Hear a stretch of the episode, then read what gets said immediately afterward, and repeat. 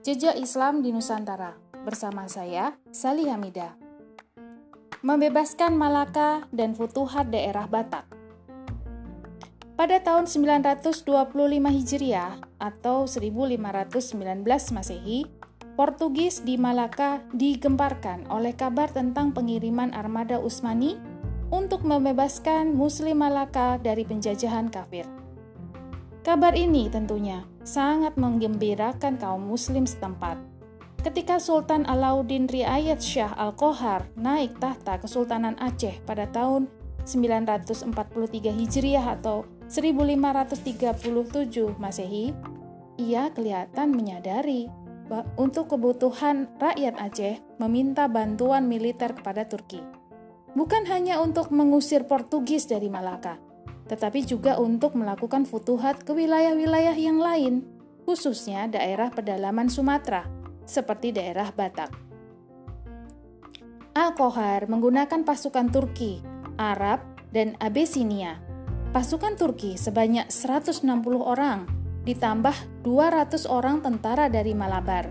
Mereka membentuk kelompok elit Angkatan Bersenjata Aceh Selanjutnya Al-Kohar mengerahkan mereka untuk menaklukkan wilayah Batak di pedalaman Sumatera pada tahun 946 Hijriah atau 1539 Masehi.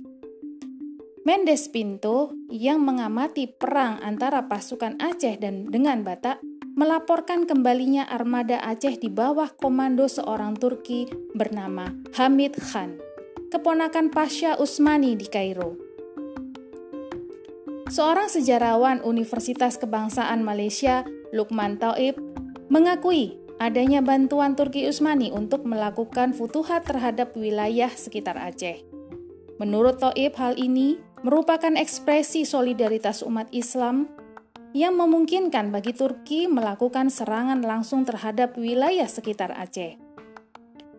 Hal ini dikutip dari Lukman Taib, Aceh Case Possible Solution to Festering Conflict, Journal of Muslim Minority Affairs, volume 20, number 1 tahun 2000, halaman 106. Demikianlah hubungan Aceh dengan Turki sangat dekat. Aceh seakan-akan merupakan bagian dari wilayah Turki. Persoalan umat Islam Aceh dianggap Turki sebagai persoalan dalam negeri yang harus segera, segera diselesaikan. Nuruddin Araniri dalam bukunya Bustan As-Salatin meriwayatkan Sultan Alauddin Riayat Syah Al-Qohar mengirimkan utusan ke Istanbul untuk menghadap Sultan Rum. Utusan ini bernama Hussein Effendi yang fasih berbahasa Arab. Ia datang ke Turki setelah menunaikan ibadah haji. Hal ini dikutip dari Metin Ineklu The Early Turkish-Indonesian Relation dalam Hasan M. Ambari dan Bakhtiar Ali, Aceh dalam Retrospeksi dan Refleksi Budaya Nusantara. Jakarta, Informasi Taman Iskandar Muda, halaman 53. Pada pada Juni 1562 Masehi, utusan Aceh tersebut tiba di Istanbul untuk meminta bantuan militer Usmani guna menghadapi Portugis. Utusan yang dimaksud ini adalah bernama Hussein Effendi.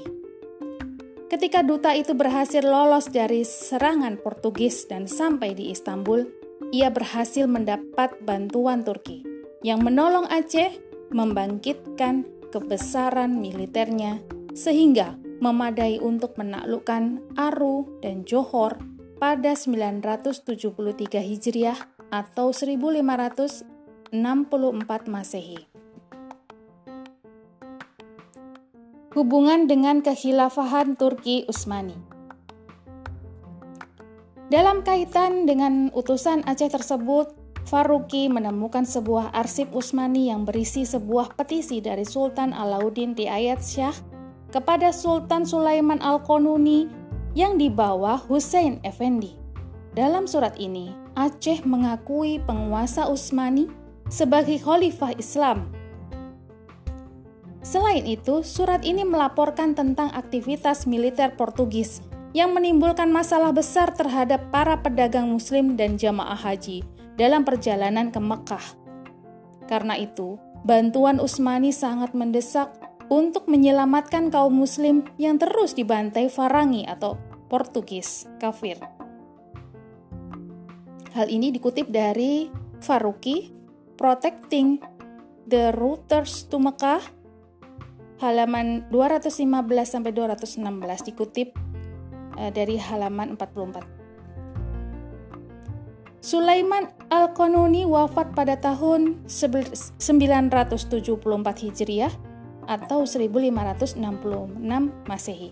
Akan tetapi, petisi Aceh mendapat dukungan Sultan Salim II yang mengeluarkan perintah kesultanan untuk melakukan ekspedisi besar militer ke Aceh sekitar September 975 Hijriah atau 1567 Masehi, Laksamana Turki di Suez. Kurtulu Hizreis diperintahkan berlayar menuju Aceh dengan sejumlah ahli senapan api, tentara, dan artileri. Pasukan ini diperintahkan berada di Aceh selama masih dibutuhkan oleh Sultan. Namun dalam perjalanan armada besar ini, hanya sebagian saja yang sampai ke Aceh. Karena dialihkan untuk memadamkan pemberontakan di Yaman yang berakhir tahun 979 Hijriah atau 1571 Masehi. Menurut catatan sejarah, pasukan Turki yang tiba di Aceh pada tahun 1566 hingga 1577 Masehi sebanyak 500 orang termasuk ahli-ahli senjata api, penembak, dan ahli-ahli teknik. Dengan bantuan ini, Aceh menyerang Portugis di Malaka pada tahun 1568 Masehi. Kehadiran Kortulu Hizirais bersama armada dan tentara dengan sendirinya disambut dengan sukacita oleh umat Islam Aceh. Mereka disambut dengan upacara besar. Kortulu Hizirais kemudian diberi gelar sebagai Gubernur Wali Aceh yang merupakan utusan resmi khalifah yang ditempatkan di daerah tertentu. Selain adanya bantuan politik dan militer dari kekhilafahan Islam di Turki, terdapat bukti lain yang menjelaskan hubungan Nusantara dengan kekhilafahan Islam di Turki. Salah satu bukti yang menunjukkan hal ini adalah saat Islam masuk ke Indonesia, di antara para pengemban dakwahnya ada orang-orang yang merupakan utusan langsung yang dikirim oleh khalifah melalui wali atau gubernurnya. Misalnya pada tahun 808 Hijriah atau 1404 Masehi, pertama kali para sultan utusan Sultan Muhammad I juga dikenal sebagai Sultan Muhammad Jalabi atau Selebi dari Kesultanan Utsmani ke Pulau Jawa dan kelak dikenal dengan nama Wali Songo. Setiap periode ada utusan yang tetap dan ada pula yang diganti. Pengiriman ini dilakukan selama lima periode. Mereka atau Wali Songo itu adalah Maulana Malik Ibrahim, ahli tata pemerintahan di negara, ne, pemerintahan negara dari Turki, Maulana Ishak dari Samarkand, yang dikenal dengan nama Syekh Awalul Islam, Maulana Ahmad Jumadil Kubro dari Mesir, Maulana Muhammad Al-Maghribi dari Maroko, Maulana Malik Israel dari Turki, Maulana Hasanuddin dari Palestina, Maulana Aliuddin dari Palestina, dan Syekh Subakir dari Persia. Sebelum ke Tanah Jawa, umumnya mereka singgah dulu di Pasai. Dan adalah Sultan Zainal Abidin Bahian Syah, penguasa Samudra Pasai di tahun 1349 hingga 1406 Masehi yang mengantar Maulana Malik Ibrahim dan Maulana Ishak ke tanah Jawa. Pada periode berikutnya antara tahun 1420 hingga 1436 Masehi, datang tiga dai ulama ke Jawa menggantikan dai yang wafat. Mereka adalah Sayyid Ali Rahmatullah, putra Syekh Ibrahim dari Samarkand yang dikenal dengan Ibrahim As-Samarkandi. Dari ibu putri Raja Champa Kamboja yang dikenal sebagai Sunan Ampel. Sayyid Ja'far Sodik dari Palestina dikenal sebagai Sunan Kudus. Dan Syarif Hidayatullah dari Palestina, cucu Raja Siliwangi Pajajaran, dikenal sebagai Sunan Gunung Jati. Mulai tahun 1463 Masehi, makin banyak dai ulama keturunan Jawa yang menggantikan dai yang wafat atau pindah tugas. Mereka adalah Raden Paku atau dikenal dengan sebagai Sunan Giri, putra Maulana Ishak dengan Dewi Sekardadu, Putri Prabu Menak Sembuyu, Raja Belambangan, Raden Said dikenal sebagai Sunan Kalijaga, Putra Adipati Wilwatika Bupati Putuban, Raden Makdum Ibrahim dikenal sebagai Sunan Bonang, dan Raden Kosim Dua dikenal sebagai Sunan Derajat, putra dari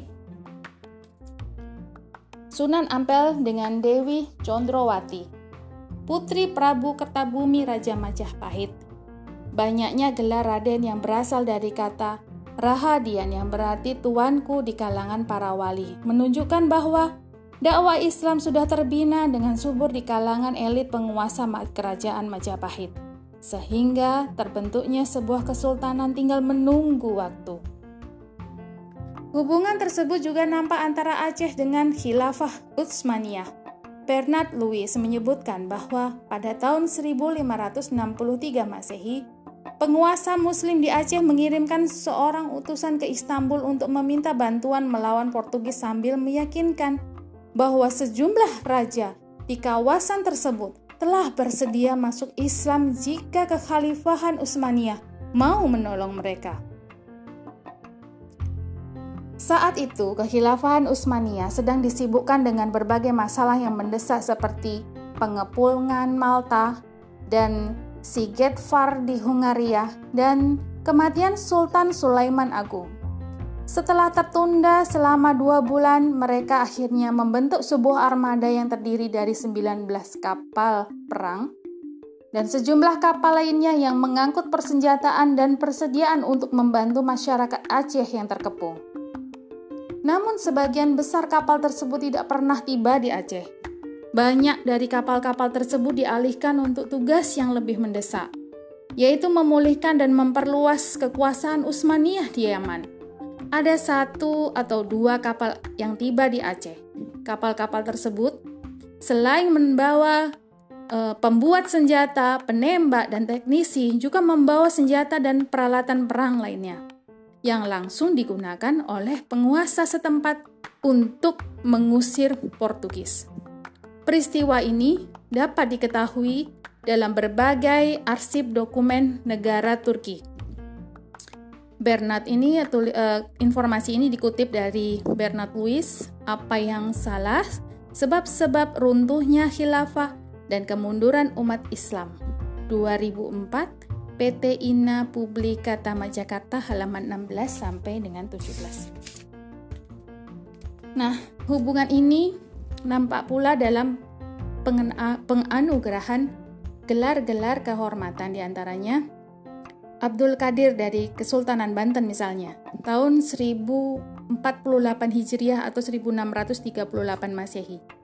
Dianugerahi gelar Sultan Abdul Mafakir Mah Mahmud Abdul Qadir oleh Syarif Zaid, Syarif Makkah saat itu. Demikian pula Pangeran Rangsang dari Kesultanan Mataram memperoleh gelar Sultan dari Syarif Makkah tahun 1051 Hijriah atau 1641 Masehi dengan gelar Sultan Abdullah Muhammad Maulana Matarami.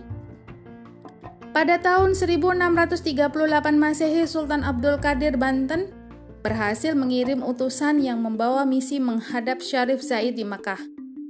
Hasil misi ke Mekah ini sangat sukses, sehingga dapat dikatakan Kesultanan Banten sejak awal memang menganggap dirinya sebagai Kesultanan Islam.